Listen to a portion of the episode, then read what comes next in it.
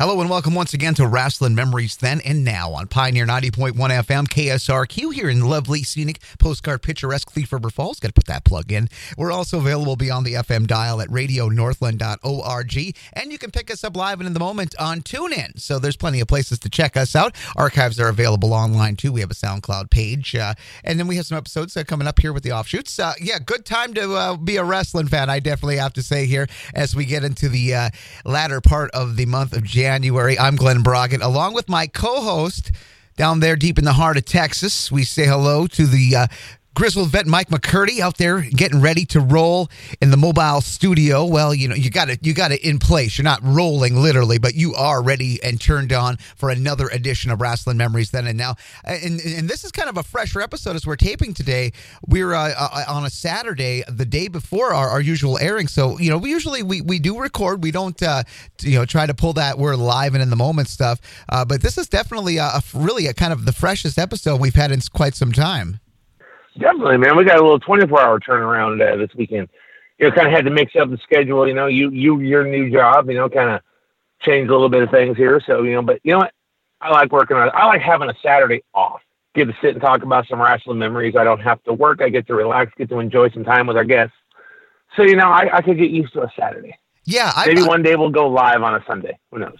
You know, I would definitely be down for that. Uh, I, there's going to be some parts in my, you know, my schedule where a lot of weekends where I will be around, and if it works out for both of us, I'm definitely game for that because you know this originally this program did start as a live uh, program that aired on Saturday mornings uh, from uh, 11 to uh, to one initially. Then we went back to an hour form uh, format a few years into it. I mean, for our ninth season, we might as well, you know, kind of go back to some of that old school element. I think that you're onto something there, Mister uh, McCurdy. There you go, man. Live it in the moment. That's always fun, and you never know what you're going to get when you're live. Yeah, that's the great part. Definitely. We can bring back Steve Cox for a live episode. Well, I, I don't know if we want to, you know, I'm, I'm, I'm, I'm, fluttering here. I, I, I, don't know. He's a great guest, though. That's what I'm going to say. That's all I'm going to say about that. He's a was a great guest. You know, we are, uh, you know, like that 20. Like you said, the 24 hour turnaround. At the time this airs, uh, we would be about uh, two days removed uh, from well, another big NWA uh, pay per view. I mean, they're they're getting back in the game here with the YouTube Power program. Uh, hard times, and there was a lot of uh, news kind of out of uh, hard times uh, on Friday out of uh, Atlanta as the a few champions were crowned and. Thunder Rosa winning the NWA Women's Championship from Allysin Kay. That was a pretty big surprise, but a well earned championship honor for Thunder Rosa that was a great match, man. Actually, I actually got home last night. I watched the uh, the end, so I got to see all this stuff. So, congratulations to Thunder Rosa. You know, once again, one of, one of our locals, man. Thunder Rosa is a is a big part of the Texas wrestling scene out here, and of course, also the new NWA Television Champion Ricky Starks. He's another. You know, you see him on a lot of main events here in Texas. In fact, our guest may have encountered Ricky Starks once or twice. Don't know. We'll have to ask. Yeah, yeah, definitely. Uh, yeah, another uh, champion crown they brought back. The NWA bringing back the classic red belt for the NWA Television Championship. Had a fun little qualifying uh, matches into the tournament on the on the Power program into the tournament that was uh, featured prominently on Hard Times on the big pay per view. And uh, yeah, big, big, big honor too for Ricky Starks and uh, new tag team champions. Um, the Rock and Roll Express's run is is, is done here for now, as uh, James Storm and Eli Drake taking taking the titles. How, I mean, I didn't get a chance to watch. I did uh, see some of the recap, but what, what could you say about the tag match, Michael? We'll talk a little bit about this before we get to our guest. Well, you know, I mean, you know, the NWA pay per views are just like the NWA Power, man. It, it's the old school. It's still in the same studio, you know, but there's that old school wrestling feel and to see the Rock and Roll Express there, and also James Storm and Eli Drake, very old school style guys as well. I mean, great match, very hard hitting match. I enjoyed the entire show. I'm gonna say that from beginning to end, I enjoyed the entire show. I watch NWA Power every Tuesday or Wednesday when I get the chance. But you know, I enjoy the show. It's a, it's fun. It's a throwback, you know, where you don't have to deal with all the all the soap operas and the weddings and the you know lesbian whatever's and whatever's going on on WWE. So, you know, it's kind of fun to watch, sit back and get to watch, enjoy the NWA. Oh, absolutely. And uh, of course, being a fan and growing up on that old television wrestling, I mean, the nostalgia kick from seeing the way the set is, uh, you know, the setup and stuff for, for the shows. I mean, just that is uh, enough to draw me in. And, and the wrestling is very, very good. I mean, of course, uh, Tim Storm was in the uh, TV tournament last night. We got to mention him, a, a, past previous guest on Wrestling Memories then and now. And uh, National Treasure. Well, before we go, we got to talk about, you know, the ROH NWA fusion that's going on here now, kind of with Marty Scurll, you know, re-upping with the Ring of Honor and taking a more prominent role in the booking process. Uh, he uh, making his presence also known in the NWA uh, in an angle now with the national treasure NWA champion Nick Aldis, who every time I've watched him, I get I gain more and more respect for him uh, since his days as Magnus, where I was a little iffy on him uh, as far as I didn't know if he. Would, I mean, he had solid in ring work, but I didn't know where he was going to go with his character personality. But he's really done some great stuff with the, the, the championship uh, with the NWA title and his match last night to kind of an ROH uh, mix with, with, with Flip Gordon. Yes, definitely. That was that was a great match as well. And I'm really impressed with Nick Aldis, like you said.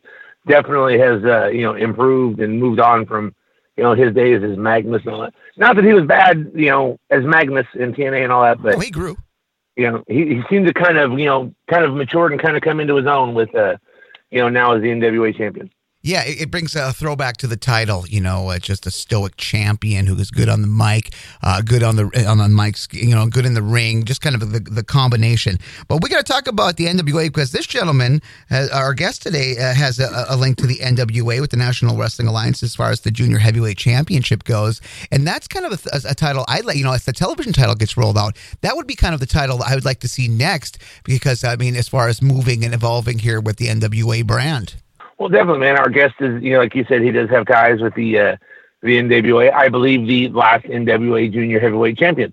You know, be interesting kind of talk with him and kind of get his uh his side of this whole thing with the NWA, and you know, maybe see if we might see him on uh, NWA Power someday. Well, actually, yeah. So, uh, hey, Mike, you take it away. Give the intro, and uh, we'll start going with our guest. We've kept him for for too long before we getting to talk to him. Now he's been a previous guest. We got to be more cordial. Yeah, yes, definitely. He's probably tired of listening to us by now. But man, our guest, you know, like I said, the the last NWA Junior Heavyweight Champion. Here in the local area, we refer to him as the King of Texas. He has many titles. Also likes to refer to himself as Fifth Caliber. Um, but personally, I'm just going to introduce him as I know him. Our guest today on Wrestling Memories, none other than Barrett Brown. Barrett, welcome back to the show, man. I appreciate it, guys. How are you doing? We're doing good, man. We're doing good. I'm, I'm sorry you had to kind of listen to us yap for a few minutes there about the uh, you know, the NWA Hard Times pay per view. But, you know, let's kind of start off with that because, like I said, you know, uh, you're, I believe, the last NWA Junior Heavyweight Champion before it moved over to Billy Corgan. Have you been following, you know, NWA and NWA Power and all that's been going on since, you know, Corgan took over?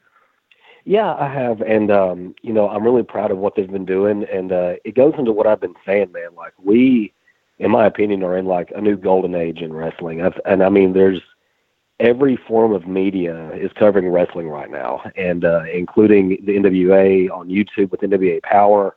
They just got done with their big pay per view last night, and I mean, I'm proud of those guys and what they're doing. Um, and I talk to Tim Storm a lot, you know, and I'm I'm glad that they're using him a lot. So uh, it's just it's really cool to see the business expand in all these avenues that it's going right now. Now, as the you know the last NWA Junior Heavyweight Champion, has there been any you know, or if you can say, has there been any talk of possibly, you know, resurrecting that title, you know, bringing it back with that title, or you know, anything anything along those lines? I mean, on and off, but I can't really confirm or deny anything as far as that goes. But um, as of right now, the division is inactive, but that's really all I can say at, at this point. Even though you said it's inactive and all that, you're you were still the final title holder. What was it like to actually have the NWA Junior Heavyweight title? Because you know, there was a great lineage of that dating well back before, you know, the time frame that we know now. It was it was a dream come true, man, because when I first started training, um my original trainer was a very, very big fan of, you know, the old school uh, world class days and the old school NWA. And um, there was a point where I said that if I ever got the chance to even wrestle for the NWA World Junior Heavyweight Championship, then I would feel like my career had come full circle. But just the fact that I had the opportunity to actually hold the championship for a few months was unreal to me. And even though I didn't get the chance to actually defend it overseas, um, it was still surreal that I got to, you know, hear announcers call me the world junior heavyweight champion, you know, stuff like that. It was just, it was beyond what I would have ever fathomed when I first started in this business. Now it's been two years, you know, roughly about two years since we had you on as a, I guess you came on just a few months after I had uh, started with the show, and I've just now celebrated my second anniversary as co-host. Glenn hasn't kicked me to the curb yet, so I consider that a uh, you know milestone. But in those two years, you know, you've definitely you know expanded your repertoire. You've definitely moved on to different areas. One, including this is the one I really want to kind of get into. You've been attending the NWA dojo camps in California. And not only that, you just recently made your New Japan Pro Wrestling debut in Anaheim. So let's talk a little bit about that. How did you get involved with the dojo camps? And just kind of take us through the experience of getting the train uh, in the in, in yeah New Japan Dojo. Uh, I'll start this off by saying that um, me even applying for one of the dojo camps in Los Angeles was probably the best decision I made in my entire career um, just because I've always been a huge fan of that style. And going into the dojo, it completely changed my mindset on training and what the business meant to me. Um, it made me 10 times the performer that I was before I stepped in there. Even even just one week in the dojo, I learned you know a lifetime of experience under Katsuyori Shibata. So um, I've been to that dojo. I want to say at this point about 12 times. Um, just constantly learning under Shibata, and his, his, knowledge is unbelievable. And even though, I mean, you know, he had the uh, that injury of his that all but ended his in-ring career, but his passion that he still has to be in that ring and teach you, it's it's unbelievable. And when I got the call to uh, be in Anaheim to debut, um, for New Japan at Lions Break Project 2 on December 7th and 8th of last year. Uh, that that was a dream come true, and it, it, was it was an experience that I won't ever forget. Um, I told the guys when I got done that uh, it, it, took everything that I had not to just break down and cry when I made my entrance because it, it's something that I'd waited on for so long. Now I had the chance to watch that match. It's now available uh, for our listeners, you can find it on YouTube. It is a, a free match to watch now. Excellent match. And the thing I enjoyed about it most is even though it was in, you know, it was in Anaheim, it you know was still a New Japan match, and it still had that New Japan. The audience still was that New Japan style. You know, the fans watching the show. You guys got to go in the ring. You know, you'd you'd work a bit. You know, run a couple chains with it, and then they would applaud if they saw something they liked, or you know, and it was still that same style you know, of audience. So I'm wondering how does that translate to like, you know, normally a, a normal wrestling audience, you know, like here in Texas as compared to, you know, when you're at the New Japan ring and you have that New Japan style crowd? It, it, was it was crazy, man. Um, I think that it was a situation of those people knew what they were going to see, um, because Alex Coughlin, um, the guy that I wrestled, I've trained with him constantly, at that dojo. So we already knew each other inside and out once we got to that ring. And, you know, once we just grappled and the crowd came up, I, in, in the back of my head, I thought this is, this is like being in Japan. You know, that this is like watching a crowd in Japan, like you said. Um, you know, then you have, like you said, a lot of different crowds in Texas. Um, they have their their different flavors that they like. You know, they like to see a lot of flips and stuff like that. But I think that all in all, if they see something that they think looks smooth and it looks good and it looks believable, that they're going to connect with you. And I think that that's why we got such a reaction. And I think that that's why, you know, the Japanese crowds react so accordingly is because, I mean, it's, it's pretty much real. You know what I mean? Well, definitely over there, you know, over in Japan, it's still covered in the in the newspapers. You know, in the sports section, uh, you'll you'll see the uh, results on it. Now, as a performer, though, does it throw you off? You know, because you're in one crowd, say in Texas or Mississippi, or whatever, and they're reacting to everything they see in the ring and they're chanting your name or they're booing or they're cheering, whichever. And then you go to a New Japan ring and it's they're quiet, they're appreciating what they see, and then they, like you said, they they come up and you know give you your praise, and then it goes back down. Does that throw you off a little bit in the ring as a performer? Is what's the adjustment process for that? I think it's just uh, I think that's situational. Um, I, I do my best to not let the crowd dictate what I do, but I do my best to dictate how the crowd feels. Um, I'm I'm becoming very big on taking them on an emotional roller coaster ride um, because I believe that the realism of what we do is dictated by a feeling and by emotion. And if I can get those people to connect with me on an emotional level in any aspect, then I know that I will have done my job well. And and it goes along with what I tell a lot of people, um, and I will believe this until the day that I stop this. Um, but I'm a firm believer that if you do not believe in what you do in that ring, then why should the people believe in you either? Um, I always have believed that they are going they are going to subconsciously know if you do not believe in what you're doing, and at the same time, they're going to also subconsciously know if you have a confidence about you. And so I feel that if you can carry that confidence and make them feel something, then you're doing your job. Now, leading up to your your, your Anaheim debut, you said you've been over to the dojos and like 12 times over however span of time.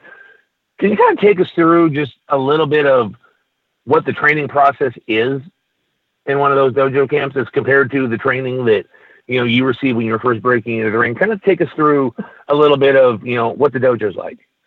So, um, whenever I first started training, it was you know basically you know, you know, you take your bumps, you learn to run the ropes and stuff like that.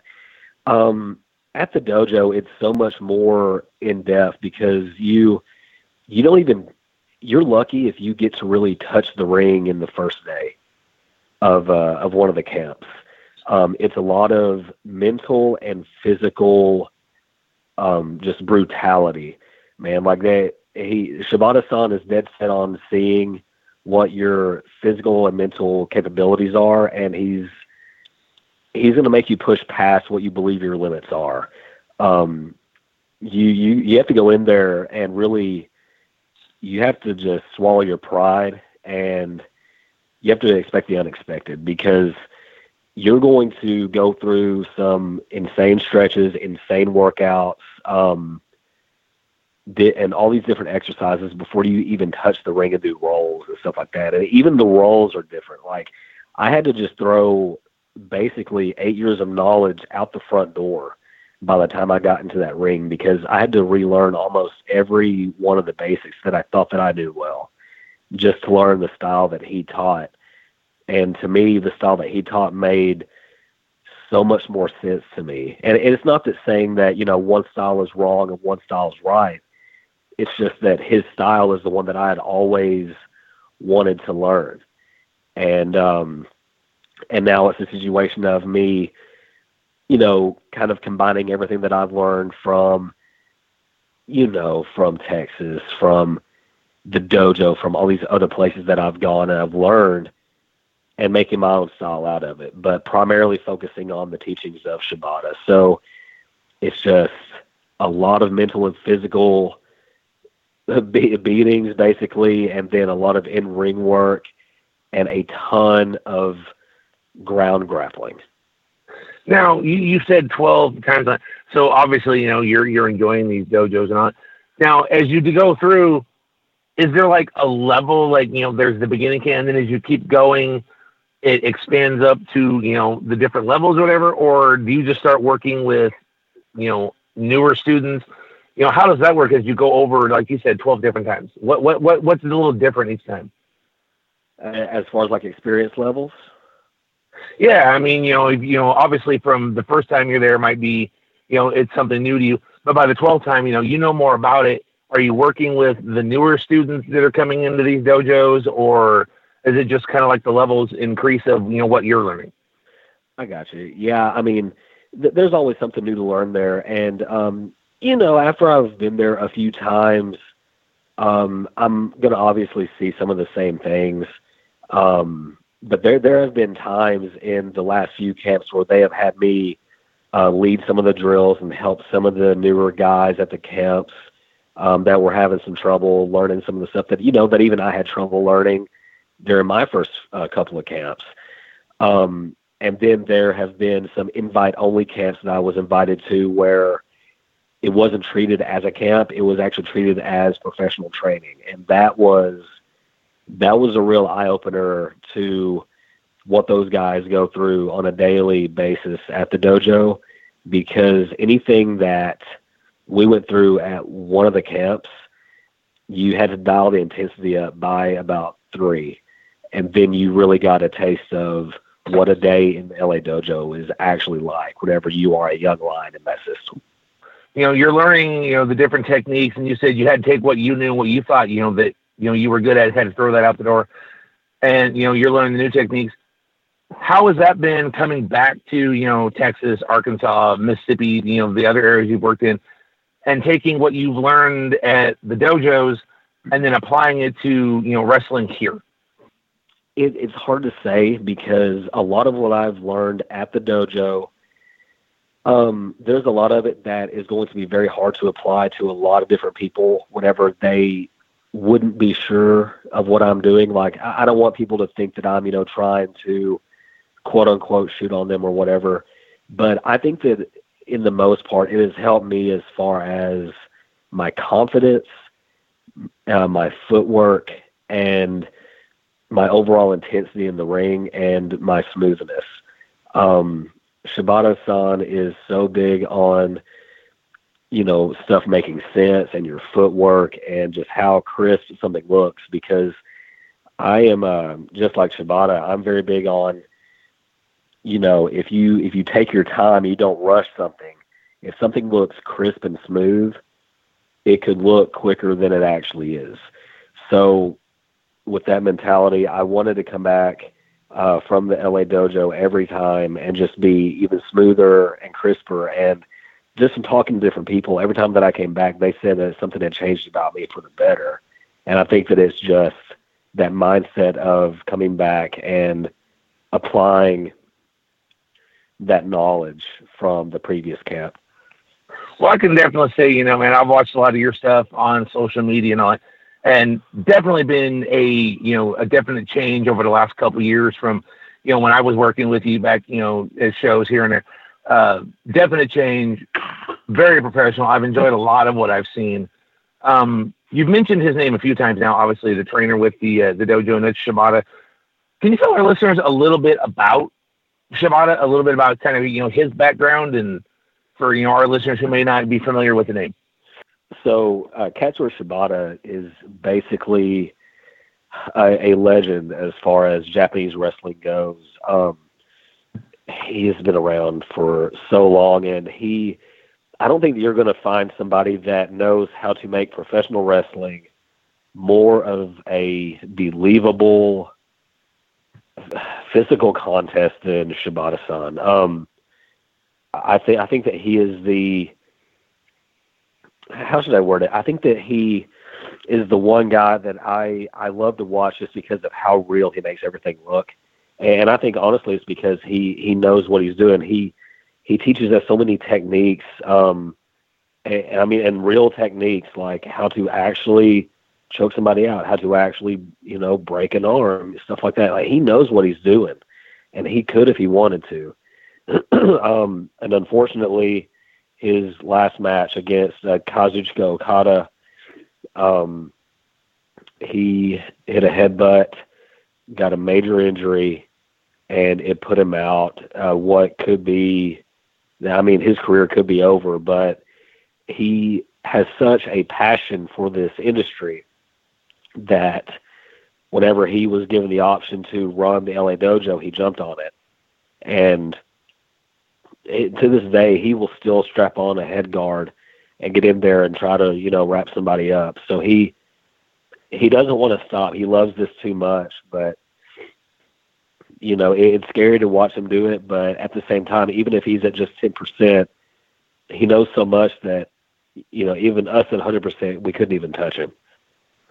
Now, you just recently, you know, we we just established this. You made your debut um, in Anaheim. What's coming up next? Is there any more? What's coming up next as far as uh, New Japan goes? Is there any more dojos coming up? Do you have any more matches scheduled? And is there a chance you know you will be going over to Japan to work over there? So all of that is still uh, in talks. Um, whenever I was in Anaheim, um, I was told that I will be back. Uh, we're working on dates as we speak. Uh, they're doing a tour currently with some of the main roster guys, and um, but they are planning on doing some uh, a New Japan of America shows uh, this year and, and in the near future. So hopefully you'll see me there um, if everything works out. Um, right now, no talks of Japan yet, but hopefully if the ball gets rolling and um, the momentum keeps up, then you know maybe you'll see me take a flight overseas sometime soon. All right, I'm going to hand the microphone over to Glenn. I'm sure he's got a few questions for you. Yes, yes, definitely. You're you're uh, listening to Wrestling Memories then and now on Pioneer 90.1 with our guest 50 caliber Barrett Brown, and uh, you talked about your, your training and uh, very fascinating stuff, uh, learning at the dojos. And what has that been like to uh, take all this knowledge now and apply that uh, not only in Japan, working for New Japan events, but taking that out to, to the Indies in, in, in tw- present day 2020 2019? What what's it been like, and and what has the level of competition been like for you on the Indies now as you have been progressing and and learning because uh, you know I'm looking at the pro wrestling you mentioned earlier as being part of a a goal in the midst of a golden age. I mean, you're seeing so much uh, so much wrestling now, more more so than ever is getting a profile. I mean, some of the and some of the younger talent. I mean, you, you could probably turn on a TV, watch AEW, and see guys you've worked with. But what has that been like uh, to you know keep on going and honing your craft and applying that uh, on the indies, uh, say from where you were a few years ago? It's just been it's been amazing, man. Like I, it, it's hard to actually put it into words because, and like you said, there there's been so many guys that I've wrestled with that uh, are on TV now, and and coming back from the dojo and going to the indies and applying what I've learned, it's it's really cool because a lot of people they'll ask me, you know, where I learned this technique or where I learned this, and um, it's funny because I, where I live, I actually have a training facility as a part of my house. So I can just open a door and walk into a facility and there's a ring. And I will invite some guys that, you know, that I trust to come out and I will help them out. And, you know, and I've always said that this business in a way saved my life. And if I can in some way kind of help some of these guys and kind of give back a little bit and give back to the business that that took me in, then I know that I'll have done something right. Um, because uh, I will always be a believer that I owe this business everything that this business owes me nothing. Um, and I'm just forever grateful for everything that I've learned in this business. So if I can give back to it in some way, then I always will. Yeah, and you're such a student of the game. Uh, this almost is kind of like uh, I don't know, going full circle because you know you're bringing in guys that you're seeing something and you want to uh, kind of shape and kind of give some uh, advice to. This is not unlike some of the stuff and some of the seminars that you went to as well in your pursuit of not only doing the training but some of the stuff of just sitting and learning and sitting under that tree of a lot of uh, veterans and a lot of current stars that uh, are people who are on the bubble. it really must have helped, and it really must be kind of interesting interesting feeling, though, to come full circle to be able now to impart some of your knowledge that you have accrued and, and acquired through the years. Absolutely. Um, I, I tell people this all the time, man. It's because I started this when I was 15 years old. And if you would have told me 10 years ago that I would be at 25 years old actually being invited to do some kind of seminars or that I would have people looking to me for advice, stuff like that, I I mean, in a way, it might sound silly, but I still don't feel like I'm qualified enough to give that advice because I still feel like I'm new to this. I'm. It's weird to not be the youngest guy in the locker room anymore. It's weird to be looked at as a guy for knowledge. Um, but when I look at what I've done, I guess in a way I understand. But it's just it's a very surreal feeling.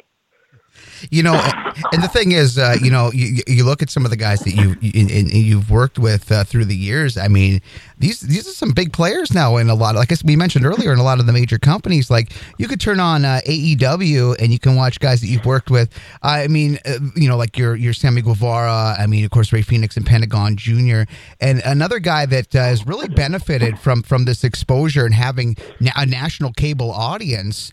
I think, and it's kind of up his profile. A guy that's been putting it, uh, you know, putting some years in the ring is Darby Allin, who's kind of become a fascination, who has gone beyond more than just his tombstone, uh, his finisher, to becoming more of a credible thing in the eyes of uh, even some of the hardened uh, early, you know, grizzled wrestling fans. So, what, what's your take uh, on the AEW so far, using some of the guys that you have worked with, and can you talk a little bit about working with a Darby and, of course, the Sammy Guevara? You talked about the Texas Indies. I mean, that's another clear example of another sensation to come out of it it's it's so crazy, you know, to see so many of these guys that I've shared the ring with on you know on national on worldwide TV every week, man.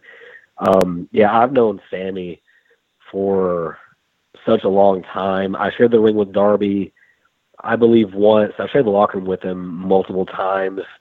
Um, and I've I wrestled Pentagon one on one and Rey Fenix in a triple threat match and those guys, all four of those guys, man, they are just unbelievable, unbelievable in ring talents. Uh, Sammy is just, I love Sammy to death. He's a he's a very large child at heart.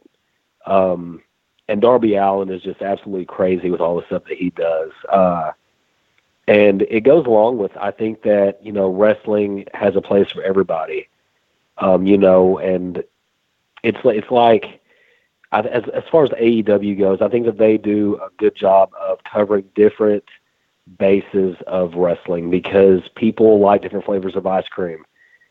And so, you know, one person might like women's wrestling, one person might like crazy flips and stuff, one person might like some kind of death defying maneuver, one person might like old school grappling. And in a way, AEW kind of is covering a lot of those bases and therefore they're going to you know make a lot of different people happy. So I think that you know with that uh with that structure, I think that they're they're doing a pretty cool thing. So I'm excited to see where they go from here. And I know that they're supposed to be well, they have an extension through 2023, I believe. So I'm excited to see where they go. Yeah, and the fact that there, you know, another show will be added uh, to uh, the, national cable landscape. They got a second uh, AEW show that will be airing here soon uh, on TNT or whatever branch of the Turner tree that uh, you know those channels, those networks, uh, wherever to land is it's going to be cool. I mean, it's again more chances, more opportunities for not only some of the veterans. I mean, there's been you know other companies in the past that have uh, you know to compete or thinking they're in direct competition with the WWE will uh, bulk up the lot, you know, bulk up the roster with lots of big names from the past. And you know, I think this is kind of a better balance when you bring a company in like an AEW uh, who's got a lot of uh, you know, it, it, there's a lot of learning they got to you know you know in these next few years uh, with with TNTs. They're you know it's only a few months into the campaign, but uh, it, it's going to be real real interesting to to see. Uh, where where AEW is gonna gonna take it as far as these these two new shows and uh, and avoid some of the pratfalls. But like I said, AEW not just going with some of the big names, guys. They're finding a way to balance it, and I think that too is what could keep a wrestling fan interested. Absolutely, and and I think that it's it was a very smart move on their part to also have uh, Chris Jericho as their first champion and as like the face of the company, because in my opinion, I believe that that man is bar none one of the absolute smartest professional wrestlers on the planet. Um, and I think that you know to have his mind along with you know Dustin Rhodes and so many others backstage, um, I think that it's going to be it's going to be hard for them to fail um, just because you know of uh, you you have so many people that care about the the bare roots of professional wrestling working together backstage. So I know that they all want to succeed, and I think that you know, with that mindset, it's going to be, like I said, very hard for them to fail. Mm-hmm. And, and the fact too that it, they're they're kept hungry with some competition on Wednesday nights, and it's a vice versa thing for the WWE's NXT brand uh, for these guys to kind of keep up in the ante and keeping the quality of their, their product up to a high level. And of course, you can you can watch both of these. You know, thanks to the DVR era, it's a little bit better than the VCR era because sometimes those old machines could crap out on you whenever you're taping one and watching the other. But it, you can really get a chance to watch both shows, and uh, you know NXT. You know that's something we can't avoid. I mean, you you took a look at guys like last week. Keith Lee had his moment in the sun. I mean, talk about another, another one of those guys that, that came up through the circuit. Uh, you know, really worked hard, and now is starting to get a big platform on a company. Uh, you know, under the WWE branch like NXT. Absolutely, I you beat me to it. I was just going to bring him up. It was it, it's such a cool week for you know Texas professional wrestlers. You know, because you guys talked about the NWA and Thunder Rosa winning the NWA World's Women's Championship, and, and Ricky Starks winning the uh, the television championship, and Keith Lee winning the NXT North American Championship. I've I've been on shows with Keith Lee uh, basically since I started in 2010, and to see him go from who he was back then, you know, uh, at a well, like in a barn in Killer Tim Brooks's backyard to a main stage for the WWE and winning one of their top NXT championships. It it was absolutely unbelievable, and I'm I'm very happy for him. And he, he's a guy that I, anytime that I see him, he is,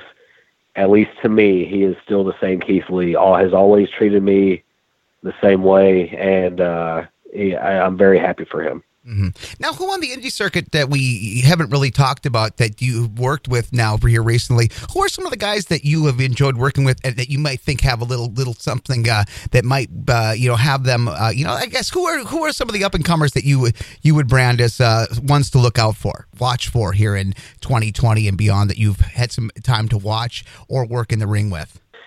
Um so I, when I'm asked this question, I usually mention the same two or three people, but I'm going to talk about guys that are like three years and under, and I'm going to point out two for sure. So, first of all, uh, Will Allday. Will Allday, um, to me, is he has progressed insanely well um, since he came out of a reality of wrestling. Um, he has done some amazing things and uh, I have yet to wrestle him one on one, but I want to because I think that we could tear the house down. Uh, in my opinion, he is very smooth, very clean, and he works as if he has been in the business for at least five years. I think that he just hit two. And then another person that I want to spotlight has been in the business. I don't even know if he's been in in front of audiences for a year yet. Um, but Cade Carson, he is a graduate of the Lions Den Dojo under Houston Carson. And this dude, if he keeps it up, is going to be a star. Um, I've wrestled him one on one twice, and both times I was absolutely impressed with ju- with his demeanor, his um, his personality in and out of the ring, how he carries himself. Um, it's it's uncanny how good he is for the amount of time he's been in the business, and it goes along with what I've always said too. Like, I believe that the time in the business is just a number. Like, what matters is what you've done in that time frame, rather than the the amount of years that you've had. So I think that if Cade keeps it up, that he's going to be an absolute star. All right, so those are the ones to look out for. I, I, I see the WWE is going to be back uh, with Raw here in, in Texas in early 2020. I mean, you've made some appearances uh, on on Raw's past in WWE programming. Uh, will there be a possibility that you could be in the area when, when Raw's in the area in Texas? I mean, you know, never say never. My uh, my email is always open to them, so I can't uh, confirm or deny anything. But you know, just you know, just keep your eye on the TV. I'm going to bring Mike back into the conversation. Mike McCurdy, uh, you ready to roll with a few more questions for our guest today? Mr. Barrett Brown. Well, of course I am, and uh, I'm gonna I'm gonna side with Barrett on this one when he mentions Will Allday and Cade Carson. I've had a chance to see both those guys. Will Allday more than you know Cade, but both excellent, excellent talent. Will is one of those guys that he goes in and like Barrett said earlier, he makes you believe it. You know, you believe what he's doing in that ring, and he, his intensity is absolutely amazing. And if he ever gets a chance to wrestle Barrett, yeah, I'm buying my ticket. I'm gonna tell you that right now. but Barrett, one thing I'd like to ask you about is, you know, we're talking about, you know, kind of the the landscape of professional wrestling right now. Um, before, you know, last time we talked a couple years ago, you know, it was mainly WWE. But now we've got, you know, your WWE, you've got Raw SmackDown, we've got NXT, you got MLW, you've got AEW, you've got um, SWE, uh, another group you're part of now. They've got a television thing with uh, Right Now TV and on on FITE TV. Uh, a lot of indie groups now do you know live media streaming where you can watch their shows on social media or their streaming sites. Twitch TV does a lot of uh, you know indie shows and all that that you can go and stream in case you can't make it to the show. It's an opportunity for guys to work and more opportunities for guys to work. But do you think maybe there's a little bit too much opportunity? I mean, is, is that possible that maybe there's a little bit too much exposure right now that just it's hard to you know to watch it all or to even one group to succeed because there's so much competition that's a good question. Um and, and it's hard to say um because i've always said that you know this business has a place for everybody. Um i think all in all it's a good thing just because of the competition aspect. Um and it's like it's like i said in my latest um 10 year YouTube video, um, I said that, you know, not just that, you know, this business is a place for everybody, but that, um, I'm trying to put it into words, man. Like, it, it's just, it's so hard to say. I think that people, if you if you don't watch it on primetime TV, you have a different outlet somewhere else. Like you can turn on a streaming service and find it there. Um, so professional wrestling is always going to be available to you. Um, because I mean, not just with the WWE Network, but you know, you have MLW has a service now. You have New Japan World, just all these different avenues, and in a way, they all are competition to one another, which helps them. It helps drive them to be even better. So I can see the negatives as far as there being, you know, so many spots, but at the same time, with it with it um with it helping drive people just to be better, it helps put on better shows all in all. So I think that mostly it's a good thing. Uh, there are definitely more positives than negatives as far as that goes. Now, a point that uh, you know a, a, gentleman you're you're acquainted with. In fact, you wrestled him, I believe, just this past weekend. Um, the Golden Boy, Greg Anthony. He's been a guest on our show a couple times and we've talked about kind of the television landscape and the pro wrestling landscape with him.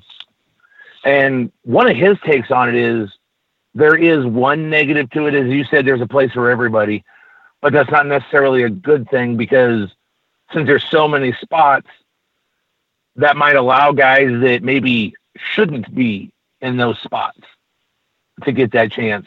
You know, and it's allowing some of these guys that maybe weren't trained right, haven't been trained enough to actually get a chance to work do you see that as something that's happening uh, on the indie scene and just like you know the landscape right now?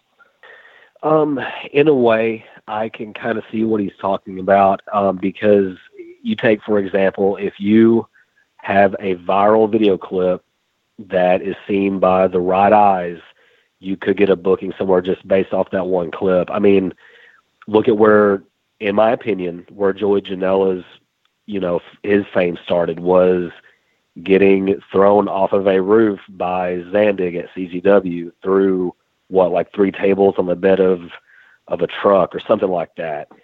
Um, it and or like just a random highlight video that somebody shares of yours that is seen by a company that wants to bring you in.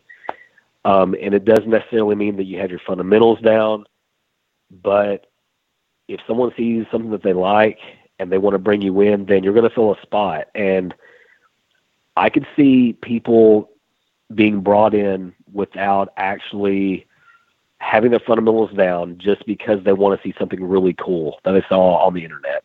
So in a way, I can agree with him, but in another way, if it's something that the that the crowd likes, if it's something that people are going to pay to see, then I can also see the other standpoint as well. Now, this has brought up something to me, and I, I kind of I'm interested in this. I'm kind of a little debate with you on this one. Uh, you, you mentioned viral video, and you mentioned it's bringing in people. You know, they want to pay to see him and do some of this. You might know where I'm going with this one. Um, superhuman, superhuman, that guy. He's getting bookings now where people are paying to come see him based on his viral videos of him being tossed through barbed wire, microwaves, whatever, by good friend Paul. Um, I don't see that as a good thing for the indie scene because people are paying to come see this guy. I mean, I watch his stuff, and all I think of is that somebody needs to, you know, take control of this dude because obviously there's just something wrong with him. Yeah. So, kind I, of, what's your take on that one? Because that's definitely viral.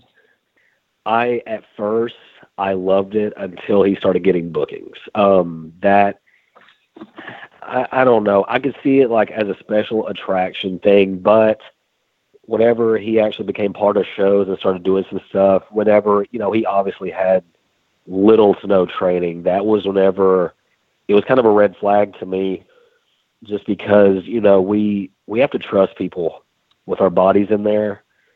And I'm at the point in my career now where I, I want to be careful with my body because of things that I might have coming up. And why would I, you know, sacrifice one really cool cheap pop with this guy that has all this internet fame for you know the rest of my career. So that's definitely one example of where it could go wrong. Um, and I think that that's a situation where it has to be handled very carefully. And I think that having him involved in an actual match is not the best way to go. Well, yeah, I mean, and it's got to the point now. I, believe I we were talking to Joey Janela. I think he's the one who did it he actually did a move that was an homage to him where he actually had the crowd chanting, you know, F this, which is what that guy is known for. And you knew who he was, you know, uh, doing it for. So the guy's actually getting people that are actually legit trained wrestlers that are paying tribute or homage to his stupid videos by doing his little chant about juggalos and juggalettes and then doing a move. So the guy's kind of permeating the indie scene, and for me, I'm not I'm not a fan of it like you said, I'll watch his stuff. I I look at him, I laugh, and I then I go, "Good God!" But no, he should not be in a wrestling ring near a wrestling ring. He should definitely not be doing spots with trained guys. But guys that have proper training that are on TV are paying homage to him.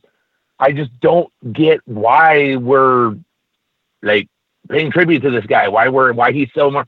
I mean, I understand he's viral, but he's dangerous. I think that it's also just the situation of you know, he's it's like he he was he's the flavor of the week. It was something different for a bit, and you wanted to ride that fame while it lasted. Um, and I and I think that it, you know, while it while it was funny and at its prime, it was it was a funny thing, but there there comes a point where you have to let it die down. Where there's a point where it gets kind of ridiculous, and I think that we have basically reached that point. Okay, now on the flip side of this, I'm gonna, you know, I'm kind of having fun with this conversation a little bit. Um, on the flip side of this, and this is a guy that a lot of people have a negative opinion of. I enjoy what he does, and I think he's earned his spot with AEW, and that's Marco Stunt. What's what's your take, kind of on you know on Marco Stunt? I um, I've never met Marco, um, but I I I'm a, I'm a fan. I'm a fan of Marcos. I think that um, he handles himself well with what he does. Uh, I when I first saw him was honestly in the All In Battle Royal. Whenever he actually got his notoriety, um, and I I thought that he was just an underage kid that they threw in there until I saw him do some stuff, and I was impressed. Now I was worried that he was just somebody that was in there doing stuff without knowing actually what he was doing. But after watching him and hearing about him from people that know him, um, I'm a fan, and I think that I think that people are too quick to judge based on size, which I can, you know, I can in a way relate to that. But I think that if he handles himself or continues to handle himself like he is, and I think that if he doesn't give in to, you know, the internet and the naysayers and all that stuff, I think that he's going to be just fine. And I think that he needs to keep doing what he's doing because he just had what the best week of his life on the on the Jericho cruise. He's going to have like his own concert next year on the cruise. Like he's he's living the dream, and I'm and I'm proud of him. Now, another one I want, I want to talk about. We're talking about TV exposure and all that. You know, AEW, MLW, and all that. And you do get guys on there that you know there are going to be the naysayers. Marco Stunt, unfortunately, is one of them. But you know, there are other guys that I feel have benefited from this. Uh, one of those is Orange Cassidy. I think Orange Cassidy kind of gets another short end of the stick. It's a weird little gimmick with his little kicks and all that, but the fans enjoy it. And once he actually starts wrestling, he is, I think, pretty talented in the ring. Um, do you see that now that with all the television exposure, it's getting people a chance to come out of the woodwork and kind of show what they can do, but then also they're exposing themselves to these people. They're going to be like, "Oh, that guy's garbage. That guy's garbage." You know, and do you think that's kind of not fair to them? Yeah, that I, I hear so many different opinions on on that character. Uh, and it's like you said, he he is a very talented individual, and I actually I got the chance to um, share a ring with him a few years ago, and and I can say that you are correct. He is very talented, and I think that he has just found something that is different, that works for him, and somehow the audience relates to it. Um, I know that as many people that love it, just as many people, if not more, hate it. But it, it's just it's a weird thing whenever you know he week in and week out gets the biggest pops from the crowd almost every single week. And as much as you know, as much as I or anyone else might hate it, you can't really deny the reaction that he gets from the fans whenever he gets to going because he is very talented and I think that um, I think that if he finds a way to mix more of the believability with what he does, I think that he's going to be unstoppable. All right. Well, let's go back to kind of you know uh, what you're doing now and all that. Like I said, we've talked New Japan and um, AEW, MLW, any of those. Do you see? You know, do you have interest in? Uh, if they were to contact you, is this something you'd be interested in with AEW or MLW? I know right now you're with um, SWE, which, like I said, is now on FITE Television, but you know, are any of these groups kind of something, you know, that's in your radar that you're kind of striving to, or are you focusing more on your New Japan training right now? I would, uh, I would be open, you know, to uh, wrestling uh, for either one of them, but you know, right now my my primary focus is um, on New Japan, but at the same time, I don't want to put all of my chips in one basket. Um, just because I want to have an open mind as far as this business. Um, because, and I've always said this, that, you know, you want to have an overall final destination, but at the same time, you want to enjoy the journey. So, wherever the journey takes me is where it's going to take me. So, if that journey, you know, takes a detour through, you know, an AEW taping, if it goes through MLW, if it goes through NWA Power or wherever else, man, you know, I'm I'm open to to whatever. Um, because right now my ultimate goal is to wrestle in Japan. Um, but however I get there is how I'm going to get there. So I'm just going to continue to work hard and hope for the best and just enjoy the trip. Now, for our listeners, you know, if they want to follow more on what you're doing or, you know, where you're going to be, you know, what do you have coming up and where can people find you on social media? You can find me on Facebook, obviously, um, on Instagram at Barrett Brown TC1, and uh, mostly on Twitter at TCO underscore Barrett B. Um, throughout the throughout the rest of January and throughout the month of February, I'm going to be mostly actually based around the Dallas area and in Oklahoma. Um, and then it really starts picking back up around March. And I got some stuff that I can't really announced just yet, but just keep track with me on social media, and uh, I'll keep you guys up to date. And also, you have a website as well where people can go to, uh, you know, watch your your video blogs. You just said you posted a, a ten year uh, YouTube video. Absolutely. So go to my website. That's barrettbrownpro.com. You'll have uh, access to a lot of my blogs, my old vlogs, um, different videos, highlight videos, as well as a merchandise store that is open that's going to have some new stuff coming very soon as well.